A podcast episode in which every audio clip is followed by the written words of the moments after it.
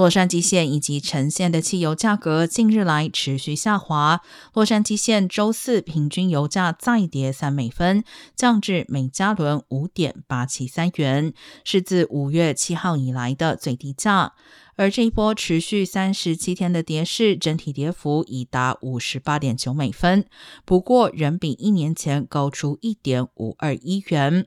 橙县油价同样连续下跌37天，周四跌幅 2.8 美分，平均每加仑汽油油价降至 5.772 元，是自5月2号以来的最低价，累计跌幅达 56.2 美分，不过比起一年前也仍然高出 1.461 元。